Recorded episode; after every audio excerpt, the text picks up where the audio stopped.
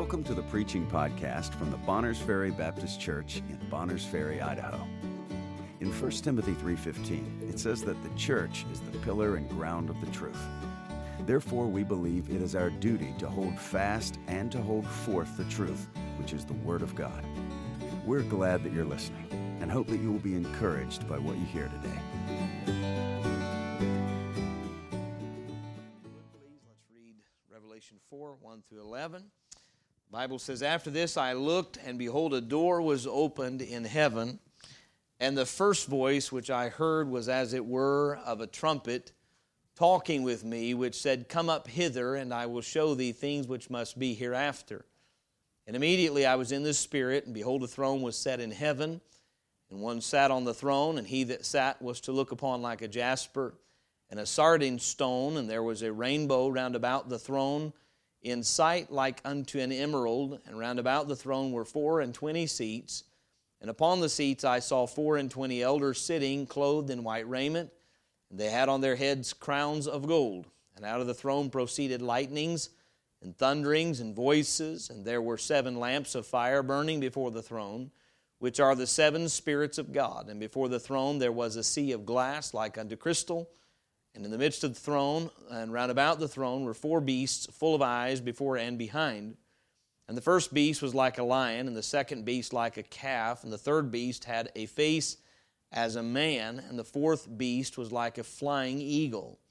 And the 4 beasts had each of them 6 wings about him, and they were full of eyes within, and they rest not day and night, saying, 'Holy, holy, holy, Lord God Almighty, which was, and is to come.' And when those beasts give glory and honor and thanks to him that sat on the throne, who liveth forever and ever, the 24 elders fall down before him that sat on the throne, and worship him that liveth forever and ever, and cast their crowns before the throne, saying, 'Thou art worthy, O Lord, to receive glory and honor and power, for thou hast created all things, and for thy pleasure they are and were created.'" Thank you. You may be seated. As we said last time, we looked at this. We were in verses 1 and 2, and considering that a door was opened in heaven, and the voice as a trumpet saying, "Come up hither." And of course, we believe that is a reference or a likeness to the trumpet that will sound. First Thessalonians 4, 1 Corinthians 15 talk about that. When the trump shall sound, then we'll be caught up to meet the Lord in the air. May I say, 1 Thessalonians 4, and the end of that chapter, is one of the key texts of Scripture in your Bible on what is called the rapture. You know that and are familiar with that. But for those who have odd teaching about the return of Christ or the second coming or the Lord setting up his kingdom on this earth, there are those today who don't even believe in what would be called a rapture. So it's always good to say, so do you believe what 1 Thessalonians 4 teaches about meeting the Lord in the air? We're going to meet him in the air, in the clouds. The Lord will return and establish a kingdom on this earth, but 1 Thessalonians 4 and 1 Corinthians 15 make it very clear that those who belong to him will meet him in the air and will be changed, be given a glorified body.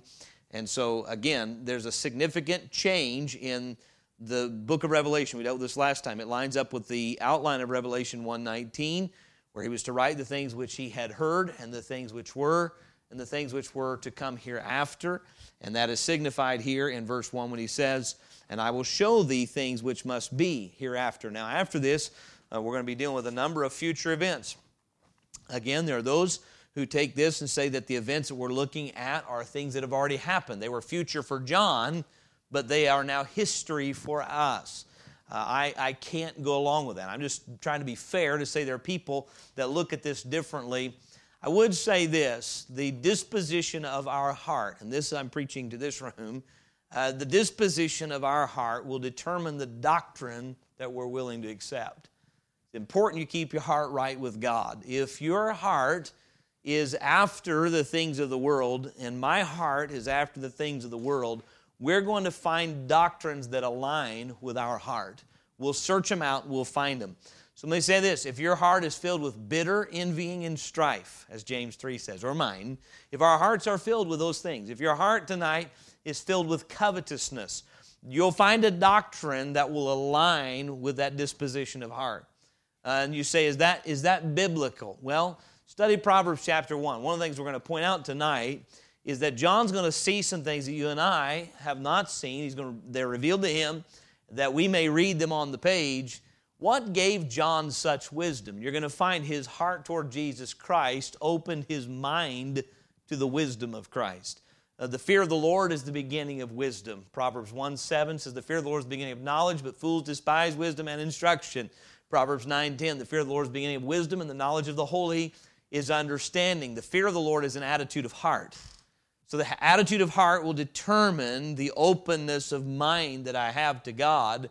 And be careful then. That's why the Bible says, keep thy heart with all diligence, for out of it are the issues of life. And so we're going to see tonight, John's about to have revealed to him a number of things that are recorded and therefore revealed to us.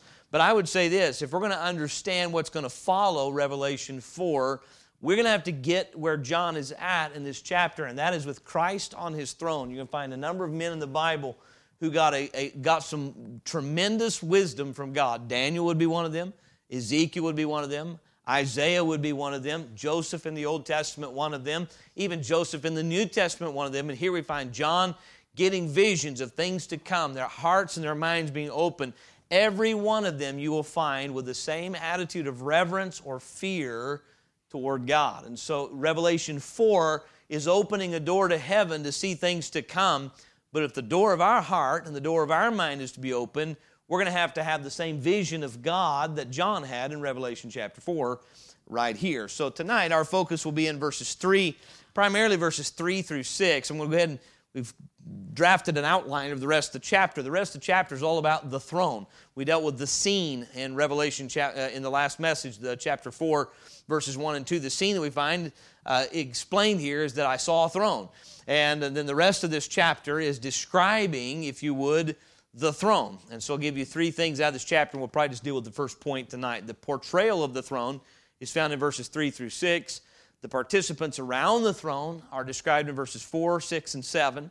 And then the proclamation that is taking place before the throne, verses 8 through 11. So there's a message being heralded around this throne, before this throne, and we'll emphasize that. But tonight our focus, again, will be primarily on verses 3 through 6. I don't see us getting further than that. So let's go ahead and read again. Let's look at verses 3 through 6. The Bible says, and he that sat was to look upon like a jasper and a sardine stone, and there was a rainbow round about the throne, in sight like unto an emerald. And round about the throne were 24 seats, and upon the seats I saw 24 elders sitting, clothed in white raiment. And they had on their heads crowns of gold, and out of the throne proceeded lightnings, and thunderings, and voices. And there were 7 lamps of fire burning before the throne, which are the 7 spirits of God. And before the throne there was a sea of glass like unto crystal, and in the midst of the throne, and round about the throne were 4 beasts full of eyes before and behind. One of these mysterious descriptions, one of many you find in the book of Revelation. If you read the book of Daniel, read the book of Ezekiel, you're going to read about beasts. And in the book of Daniel, you're going to read about them representing different things. And so we'll say some things about these beasts here. And the truth be told, some of these things are not described or explained to us in full detail. And so we have to say, well, that's what it says. But let's begin back here in verses 3 through 6 and tonight's point, the portrayal of the throne. And I say portrayal because what's going to happen is you're going to have a number of prepositions that are used in describing the throne. He's going to talk about the one that's on the throne.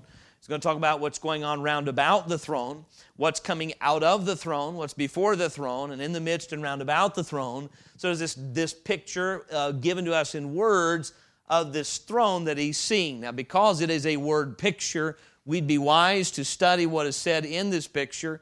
And let's be reminded tonight, I think this is an emphasis that I'm sensing needs to be made tonight. We don't get our revelation of who God is and what His will is for our life from our feelings, from our reasoning, from our emotions. Those things are all, they affect us. We cannot escape those things. God made us that way. So emotions are not bad and feelings are not bad, but they're not an authority.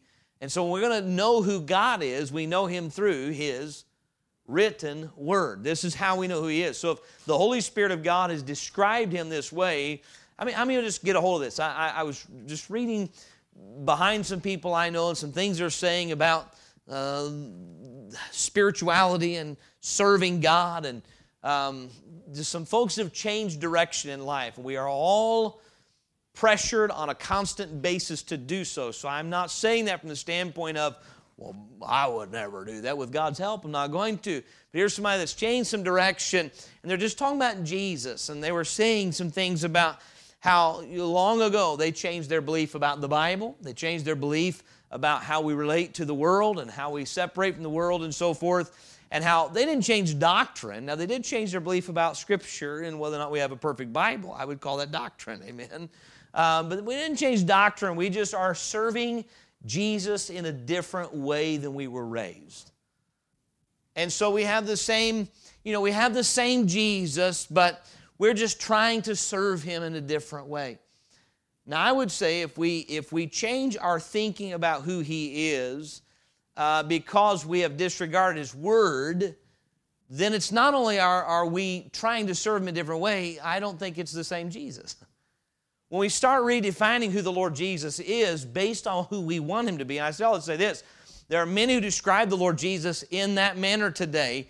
I've mentioned this and do mention it, maybe mentioned it last time we were in Revelation, a refusal to speak of the Lord Jesus Christ or the Lord Jesus or the Lord. There is constantly just, I speak of Jesus on a first name basis.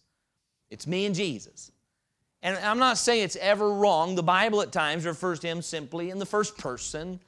But when we come to the book of Revelation, we're given here, and especially in chapter 4, and throughout other portions of Revelation, we're given a picture of the Lord Jesus Christ. And it is not of Jesus, the son of the carpenter. It is not Jesus, the babe in the manger. It is, I'm grateful for those images. I'm grateful to know that He experienced humanity like us. But the last vivid picture we're given of the Lord Jesus Christ is on the throne, on the white horse, returning with a rod of iron and a sword coming out of His mouth. I believe God knew, and I know He did, in His foreknowledge and in His infinite wisdom, that in these last days we're living in, when people are paralyzed spiritually by the lukewarm conditions we're in, we would need a firm and vivid reminder that Jesus is not your buddy and your pal that you take with you every place you go and affirms you in all you do because He loves you.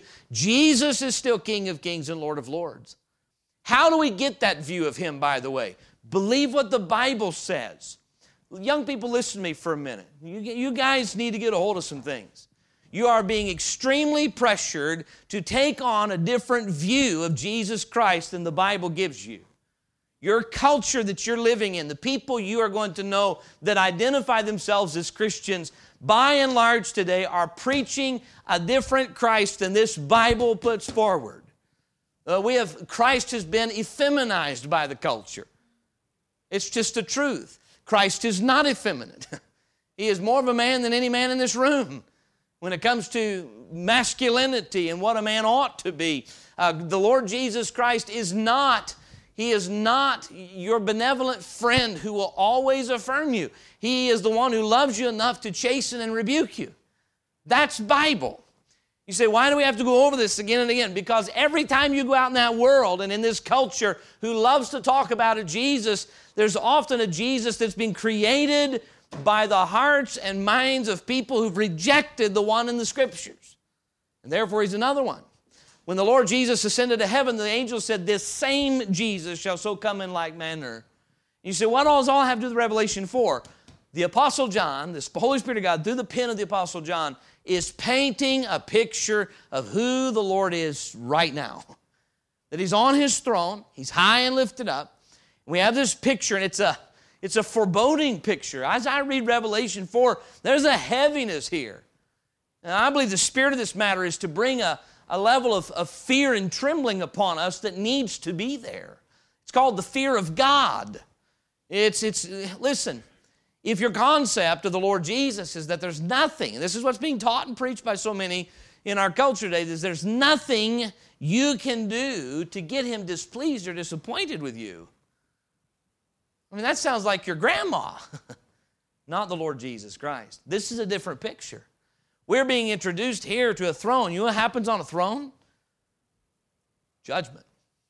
The Bible says, Paul called to Timothy, the Lord Jesus, the righteous judge, First Timothy chapter 4.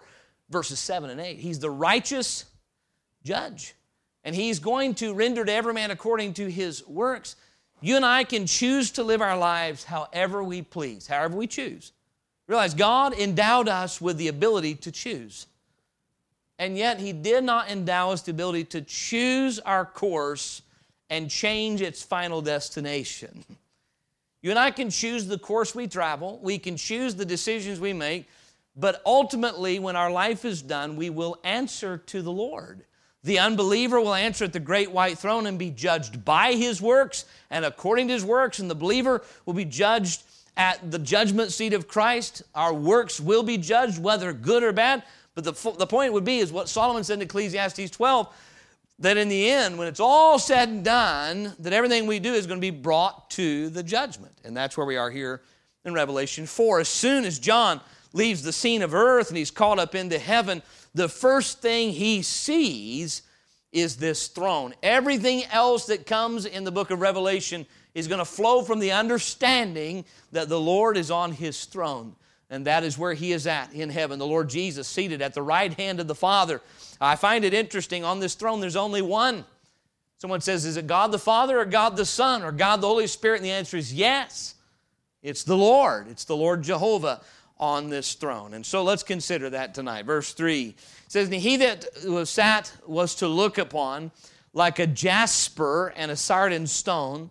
There was a rainbow round about the throne, and the sight like an emerald. So the portrayal of the throne, we first have to start on the throne. I mentioned this 2 weeks ago when we were here, but it says that he was like a jasper and a sardine stone. And of course, there is a reference back to the earthly priesthood in Exodus chapter 28. I referenced it last time. I want to go ahead and read it tonight, or maybe I read it last time. Exodus 28, verses 17 through 20. The breastplate is being, let me just go back to verse 15. Of Exodus chapter 28, and if you want to turn there, you can. If not, you can just follow and listen along as I read. But Exodus 28, verse 15, speaking of the breastplate made for the high priest, and thou shalt make the breastplate of judgment. It's a breastplate of what? Judgment. So we're on a throne, we're dealing with a judge. And thou shalt make the breastplate of judgment with cunning work after the work of the ephod. Thou shalt make it of gold, of blue, and of purple, and of scarlet, and of fine twined linen, shalt thou make it. May I say, we could preach, I think, just entirely from here tonight. How many remember the tabernacle? How many of you remember what the gate of the tabernacle was built out of? It was scarlet and fine twined linen, the same pattern that you find here. How many know what the veil of the temple was made out of? Purple, scarlet, fine twined, all these same colors that represent the divinity and the humanity of the Lord Jesus Christ, his sinless perfection, his royalty, all those things are typified in what this is made out of. So was this ephod made out of the same materials. Gold, blue, purple, scarlet, fine twined linen, thou shalt make it. 4 square it shall be, being doubled. 4 square, just like the brazen altar was 4 square, speaks of just and equal judgment. The 4 square has to do with being just and equal in judgment. Remember, this is a breastplate of judgment. Okay, so it's going to be 4 square, and it shall be being doubled. A span shall be the length thereof, and a span shall be the breadth thereof. And thou shalt set it in settings of stones, even 4 rows of stones. The first row shall be a sardius, that's a sardine stone, a topaz, and a carbuncle. This shall be the first row. And the second row shall be an emerald, a sapphire, and a diamond. And the third row, a ligure, and an agate, and an amethyst. The fourth row, a beryl, and an onyx, and a jasper. They shall be set in gold in their enclosings. And the stones shall be with the names of the children of Israel, 12 according to their names, like the engravings of a signet. Everyone with his name shall they be according to the 12 tribes. And so here you have the high priest wearing this square breastplate of judgment, those stones representing the 12 tribes. He was judging on behalf of God with the 12 tribes, the colors representative of royalty and of purity, and all those things are so symbolic. And yet, we have here in Revelation chapter 4 that this one sitting on the throne was like a sardine stone and a jasper, taking our minds back to this issue, and this everything in this scene is about judgment. Judgment. By the way, what is judgment? We have a lot of confusion about that today. Judgment is a final determination of truth and right. Judgment is to take facts weigh those facts, and come to a firm conclusion. A judge then renders a verdict based on that conclusion. You and I are never to render verdicts as far as this is, you and I must make judgments. But the judge is judging here, and he is the sardine stone and the jasper remind us then who this one is sitting on the throne. He is the one that, yes, oh, there's so much enclosed in this, so much involved in this. It deals with the humanity that God became a man. He became a mediator between God and men. You understand this, that the priest wore those stones where? Over his heart. So there are cold-hearted judges. The Lord Jesus spoke of an unjust judge who would only help a widow because she wouldn't leave him alone. But our God in his judgment is just and true, yet full of mercy. And so it brings us back to that breastplate that as the priest, the high priest, rendered judgment over the 12 tribes of Israel, he was to do so out of his love for them. Remember what Jesus said, the last thing in Revelation chapter 3, as many as I love, I chasten and rebuke. You know what that is? It is judgment. Tell me tonight, what's the number one thing this wretched world and every carnal so-called Christian says today, that judgment is a sign that someone doesn't love? In the book called The Shack, non-recommended reading, it is stated in that book that God does not judge. I've asked men in our services in the jail, just curious what their thinking would be, not to judge them, but just curious. Do you think that God judges? You'd be surprised how many times the answer is no. Immediately, swiftly, no, because God is love. You understand, love requires judgment. While we're on this theme, just bear with me for a minute. I'm going to pull off on this, and then we'll come back. Okay, go to Philippians chapter 2. Philippians chapter 2. Now, I understand that the context of judgment in Philippians 2 is different, but I want us to see that there is a connection between love and judgment, even in us as Christians in making faithful and true judgments. Here's what happens. The only way for us to, how shall I say this? One of the ways we can mar love is to say love never makes a judgment about right or wrong. We hear that so much today, but the Bible says quite the opposite. And we need to get a hold of this, that what's being preached to us today by the lost world and by those who are listening to the lost world yet are saved, is that judgment and love are incompatible. In Philippians chapter 2, verse 9, I believe it, Philippians chapter 1, verse 9, the Apostle Paul says, "And this I pray, that your love may abound yet more and more in knowledge and in all judgment." Now here's the context of our judgment, verse 10. "That ye may approve things that are excellent, that ye may be sincere and without offense till the day of Christ." You realize love requires judgment. For us, it means there are certain things I can't approve of because I love God. And there's certain things I cannot approve in my life because I love you. My children and I were talking about some of these things this morning, and the liberty that we have. It was in our devotion, the concept of liberty came up again, of the 119th Psalm, and how that when we seek God's precepts, we can walk in liberty. But here's what happens. If you love, there are restrictions that must be in place. If I love you, there are certain things I'll never allow myself to do because I don't want to hurt you. Philippians 1 in the context that we don't want to offend someone from trusting God's word. And so my point here is the breastplate and this reference to the sardine stone and this jasper takes us back to that breastplate on the high priest, reminding us that God is not without the knowledge of the human experience, number one. God became man and became our high priest in the person of Jesus Christ, and he bears the love of his own nation over his own heart, but as judge, those stones were over the heart of the priest representing, I will judge in love and in justice and righteousness. Mercy and truth, the Bible says, have kissed one another in the person of Jesus Christ. He is full of grace and truth. And so we must once and for all remove from our minds, if we're going to be a true people, that love and judgment are incompatible. God is love, and yet God is judge. What kind of a love would he have if he said everything's okay? How many of you know parents that never discipline their children? You tell me they love their kids. The Bible says they hate them. You know why? Because discipline is too difficult, and so I'm going to let you ruin your life so I can be comfortable. And so our God is not like that. And so this comes back to this sardine stone and this jasper referring to that breastplate of judgment, and yet it was worn over the heart of the priest. So God is just, but he's not without a heart. He's not a cold-hearted, indifferent, mean God sitting in heaven waiting to destroy. No, he is someone who in his judgment is going to render judgment out of his loyalty to the truth, because he's God, he cannot lie, and yet he'll be faithful to truth because he loves. Amen? Let's look at this. Hebrews chapter 8, verse 1 very quickly, referring to the Lord Jesus Christ as the one on this throne.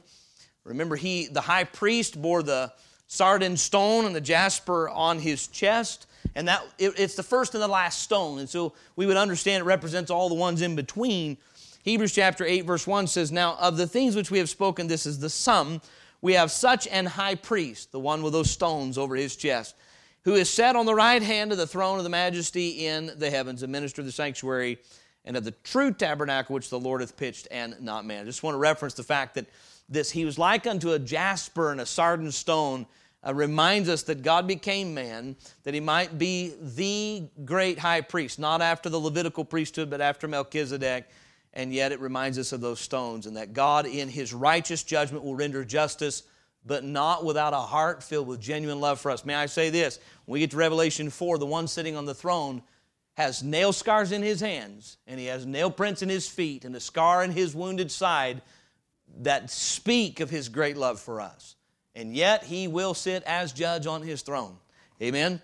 And so may I say this, if the concept you hold of love tonight has been divorced from a concept of justice and judgment and accountability, you have a different God you're entertaining in your mind. God is love and God is judgment all at the same time. We see that in the sardine stone and the jasper.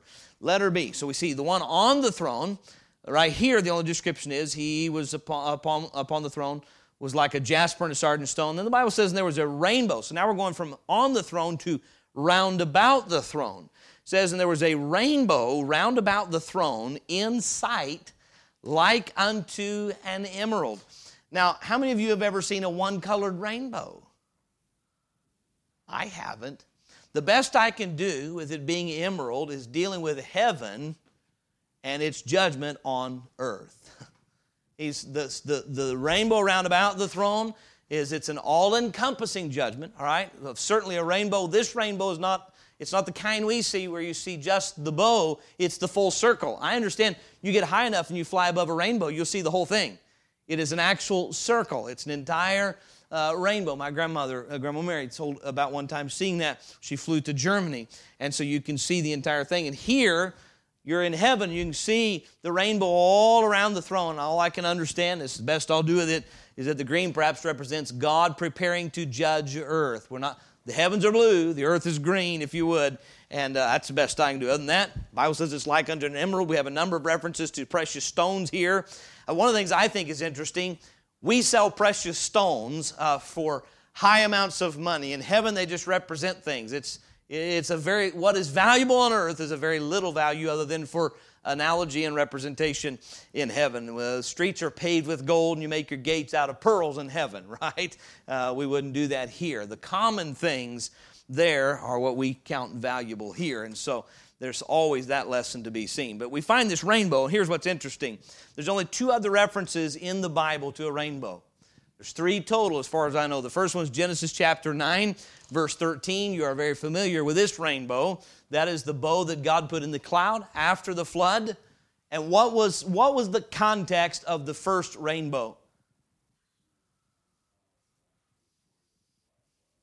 Correct. And so we're dealing once again with the subject of judgment. Here we are again. We're dealing with judgment again. So God, after having judged the earth with a flood, promised, "I will never destroy it with a flood again. And here's the token of my covenant that I'll never destroy the earth with a flood again." We're reminded of that here when we see a rainbow round about the throne, that God has not forgotten his promises. As a judge, he's a faithful judge. God is about to do some tremendous judgment on earth. Guess what? It's not going to be done with. Not with water. It will not. It will be with fire. God will destroy this earth. He'll do it with fire and yet not fully destroy it yet. He's going to, not until after Christ has reigned 1,000 years. As a judge, he is always faithful to his own word. He keeps before him the promise. I promise not to destroy the earth with the flood, and the rainbow is the token of that promise, a flood of waters, and I will not. And by the way, he will not. There are those that say, oh, we got global warming, the earth's going to be flooded. No, it won't, because God promised. And so God reminds himself of his own word. Amen? If we remind God of his word, it's not because he's forgetful, but because we are. The only other reference to a rainbow is in Ezekiel chapter 1, verses 26 through 28. Ezekiel sees a similar vision to this one when he sees the throne of God, and round about the throne is a rainbow. Let's turn there and read that. Ezekiel chapter 1. Ezekiel chapter 1, verses 26 through 28. One of the things I love about the book of Revelation is when you come to Revelation, a lot of it's not going to make sense unless you've read all the books in front of it. There are so many references to the rest of the Bible in the book of Revelation. I don't think you can understand Revelation without having a grasp on the other 65 books that are written in front of it. If you want to understand Revelation, get a good grip on the book of Genesis. And I feel like I am a kindergarten when it comes to this matter of what's written in the book of Revelation and some of these things that are written. Nonetheless, you're going to read a lot of things in the book of Revelation. That's why we understand it to be the finality of God's written revelation, because it encompasses everything from all the other books, plugs it into what we're reading here, including here in the reference to the rainbow at the throne. Ezekiel chapter 1, verse 26, and above the firmament that was over their heads was the likeness of a throne, as the appearance of a sapphire stone. And upon the likeness of the throne was the likeness of the appearance of a man above upon it. And I saw as the color of amber, as the appearance of fire round about within it, from the appearance of his loins even upward, and from the appearance of his loins even downward. I saw as it were the appearance of fire, and it had brightness round about, as the appearance of the bow that is in the cloud in the day of rain. So was the appearance of the brightness round about. This was the appearance of the likeness of the glory of the Lord. And when I saw it, I fell upon my face, and I heard a voice of one that spake. How many have ever played a game with somebody that you had never played before? They explain to you the rules, and they play by the rules they explain to you until they start losing. Now, maybe we've been one of those people. I don't know. How many of you like to play with someone that's like that? How many have ever watched a referee some kind of an athletic event, and by the time it's done, you can tell which team he likes best? Now, that's not normal, but it does happen. Because what happens is they don't hold themselves to the rules of the game. I remember we had a judge in Roane County, Tennessee, and most everyone knew the man was crooked, but he finally got caught. He had been dealing drugs for years and years. He finally got caught. He was crooked as a dog's hind leg. They sent him off to prison. I'll guarantee you, he did not hold himself to the rules that he was supposed to be governed by. But God, every time the rainbow is mentioned, it's in the context of judgment. The first time it was a promise, I'll never destroy the earth with a flood again. In Ezekiel is dealing with one whose appearance is like fire. We're talking about judgment. If you read the book of Ezekiel, God is pronouncing judgment. But guess what's before him always in judgment? That which reminds him of his own word. I'll judge, but I will judge according to my own word. I will not violate my own rules, if you would. I will be a God of my word. God, Deuteronomy 32, verse 4, the Lord is the rock, his work is perfect, for all his ways are judgment, a God of truth, without iniquity, just and right is he. The number one characteristic you and I want in a judge is justice and equity. God won't change his word, number one, for his own feelings or for our feelings. God's going to hold to his own word. He cannot lie, as Titus 1:2 says. So the rainbow around the throne reminds us of the justice and the faithfulness of God. And so we see that, and it's, of course, like unto an emerald. And again, I think that reminds us he's going to judge the earth, but he's going to do it in accordance with his own promises. And then we find round about the throne, there's not only a rainbow round about the throne, but the Bible says there's 4 and 20 elders. It says, Verse 4, round about the throne were 24 elders, 24 seats. We'll say more about this in a few moments. And round about the throne were 24 seats, and upon the seats I saw 24 elders sitting, clothed in white raiment, and they had on their heads crowns of gold. Now, again, sticking with the theme of judgment, we can say more about who these 24 elders are. Many say, well, it's the 12 apostles, and it's 12 heads of the tribes of Israel. That may be so. That would make sense. The Lord Jesus promised that the 12 apostles would sit on 12 thrones judging the 12 tribes of Israel. So he said the 12 apostles would actually be the ones judging the 12 tribes of Israel. That still leaves us only with 12. So I'm not sure exactly who these 24 elders are because the Bible doesn't spell it out. I do know exactly how many there are. There's 24. I didn't know this until reading up on it today. Some suggest these are angels, and it couldn't be angels. These are 24 elders, meaning they are people that are proven in the faith. They've been around longer than the rest of us. They have been proven for an example to the rest of us, as First Peter 5 articulates, an elder is supposed to be an ensample of the flock. But what I find the 24 elders that needs to be pointed out in this point right now is, what do you find them clothed in? They're sitting on thrones, around the throne, but they are in white raiment with what upon their head? Now let's go back to Revelation chapter 2. Revelation chapter 2, verse 10.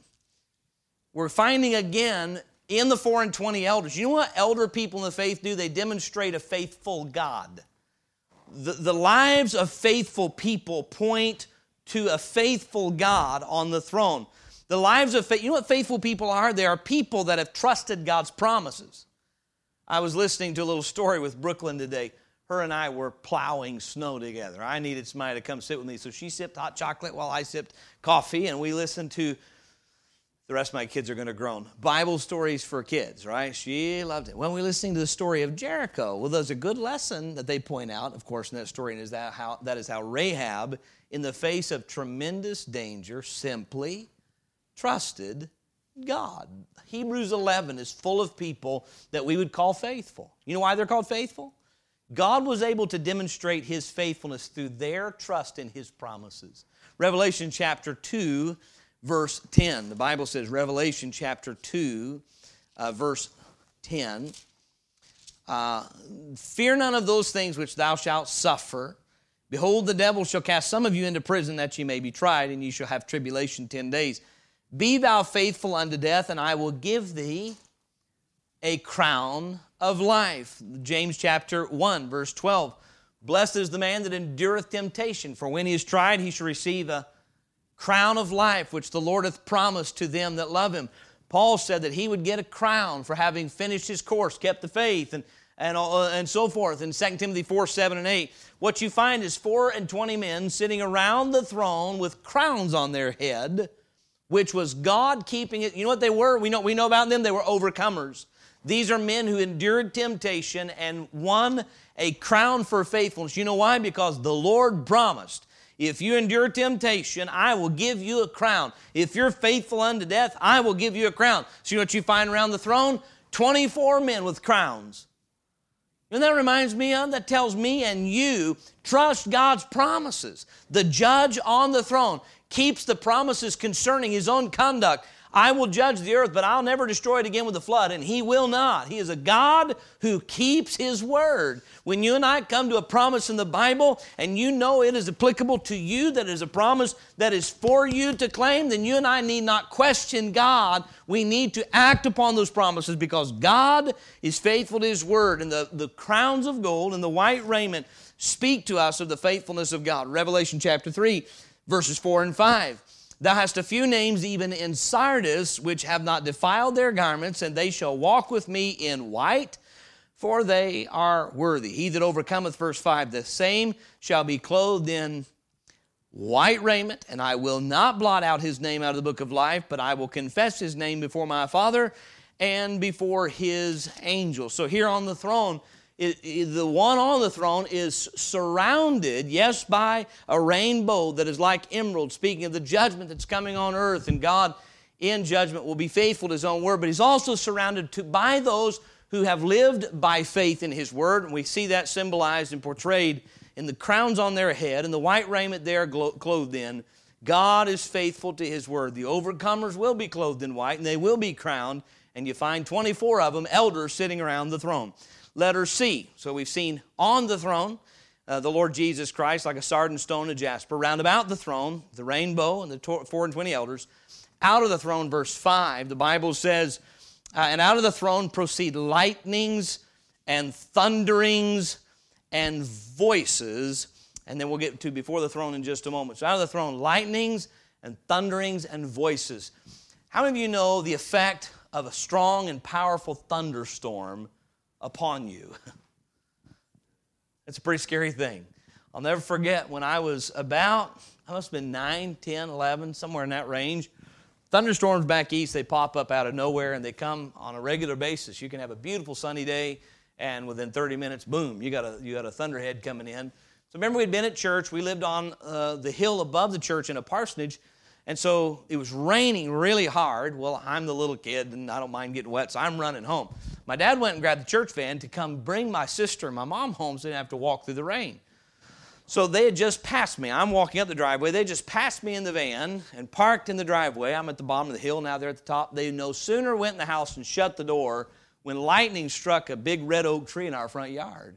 I mean, it's storming, and I don't think any of us realized how bad the storm was. And that lightning hit that tree, deflected off the tree, went over and hit the transformer that was on a pole next to the gymnasium. That thing exploded, sparks flew everywhere. Boy, you talk about getting your attention. Lightnings and thunderings, and I promise you there were voices. Ah! I don't know the voices here. We do know that what some of the voices are saying. Holy, holy, holy. You know what God would have us do? I believe this gives us a tremendous picture of what the fear of God is. How many of you say, I hate thunderstorms? Some of you may. I don't. I can enjoy them if I am in a safe location. I used to work on a golf course. When it started thunderstorming, man, you went for cover because there are a lot of wide open spaces, and you're the tallest object out there, so you find cover. But if I've got cover, I've told you this story, I think, before. I remember one day being out in the woods, roaming behind my house. I'm 11 or 12, and a big thunderhead comes up, and I knew there was a cave back there. It was more like a glorified ledge, right? But I knew where it was, and I was really close to it. Boy, it starts raining and thundering and lightning. I'm in the middle of the woods. I crawled up under that ledge, and I sat there dry as a bone and having a good old time enjoying that storm. I wasn't scared. I really wasn't. I was a kid, but I wasn't afraid. I knew I was safe. And you know what? The fear of God is like the reverence we have for lightning or thunder. It has value, but you better not be on the wrong side of it. And around the throne, there's lightning, and there's thunder, and there's voices. And I'm sure some of those voices, as we'll find in Revelation 4, are speaking in reverence and worship.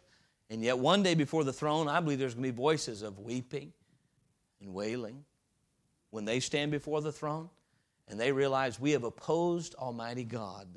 Every knee shall bow and every tongue shall confess that Jesus Christ is Lord to the glory of God the Father. And so we find out of the throne of thunders, lightnings, and voices. This gives us a picture of the mighty power of God who sits on the throne. Letter D, before the throne, the end of verse 5, the first part of verse 6, says, and there were 7 lamps of fire burning before the throne, which are the 7 spirits of God. We've referenced this already and dealt with it early in the book, earlier on, the first chapter there, or second chapter. The 7 spirits of God. This, of course, again, does not mean that there are 7 Holy Spirits, but the 7-fold, if you would, Holy Spirit of God. If I asked you how many fruits of the Spirit are there, what would you tell me? The Bible says the fruit of the Spirit is love, joy, I think it's a 9-fold fruit, right? So the 7 spirits of God, the 7 has the idea of completion or perfection. It's the idea of Proverbs 15, verse 3. The eyes of the Lord are in every place. There's not a period of time that the Spirit of God does not see. The 7 spirits of God are referred to as the eyes of God in another part of Revelation there. The eyes of God. The Bible says his eyes run to and fro throughout the earth, searching for those whose heart is perfect toward him. These 7 flames, remember what the eyes of Jesus were like? Flames of fire, meaning they burn through the deception. They burn through the things that the facades we put up. I was out hunting with Colton on Thanksgiving morning. There was a heavy fog on. We could see the sun starting to come up. I said, I bet you in 30, 40 minutes this fog will be gone. That sun's going to burn it off. And sure enough, it did. It burned it off, then the fog came back, the sun burned it off. The point is that sun removes the fog even as the eyes of God see through the things that we try to conceal. Man tries to conceal himself from God, but it cannot be done. The Spirit of God is in every age of time. I can't help but believe that the seven spirits have to do with the activity of the Holy Spirit in every age of humanity.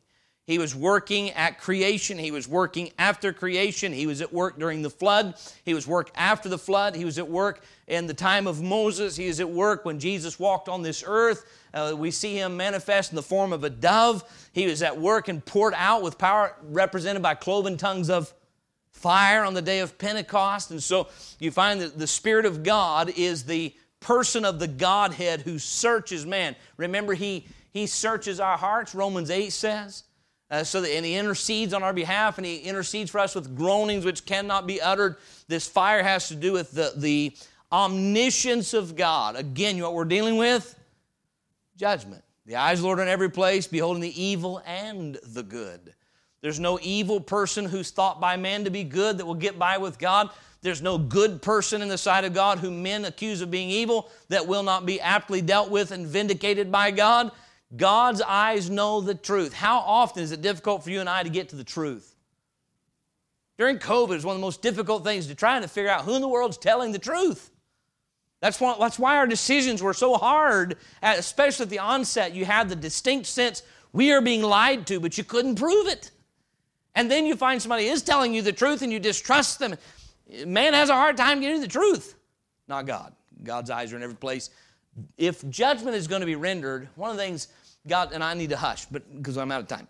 One of the things the Lord's had to really deal with me about as a human being is rendering judgment too swiftly. He that answereth a matter before he heareth it is folly and shame in him. How many times we make a judgment based on a first impression only to find out, I did not have all the facts. I thought I knew, only to find out I didn't.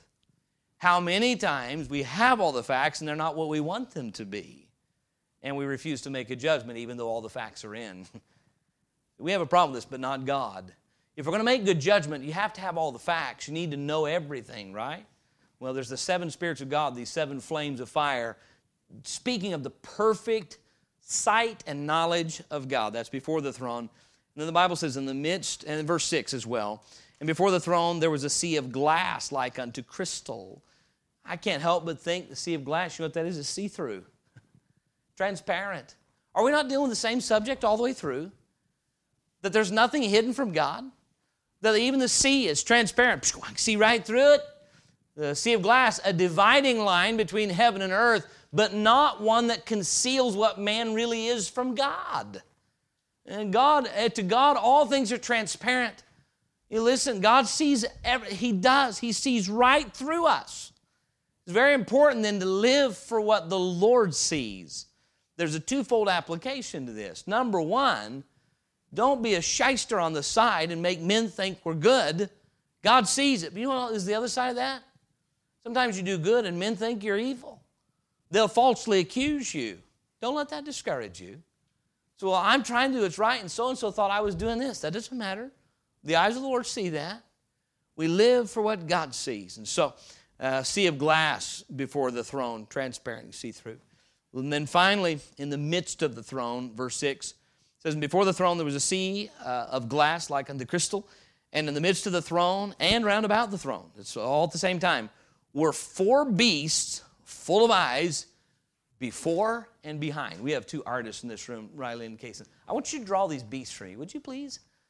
Four beasts with eyes, they're full of eyes. Ugh, I don't know, it gives me the creeps. They're full of eyes before and behind. You know what, we're still dealing with the same thing. You ever heard somebody say, so-and-so's got eyes in the back of their head? These beasts do. Meaning, you know what, they see everything. I believe the theme should be abundantly clear to us by now. God sees it all, and He's going to deal with what He sees, not with what man sees.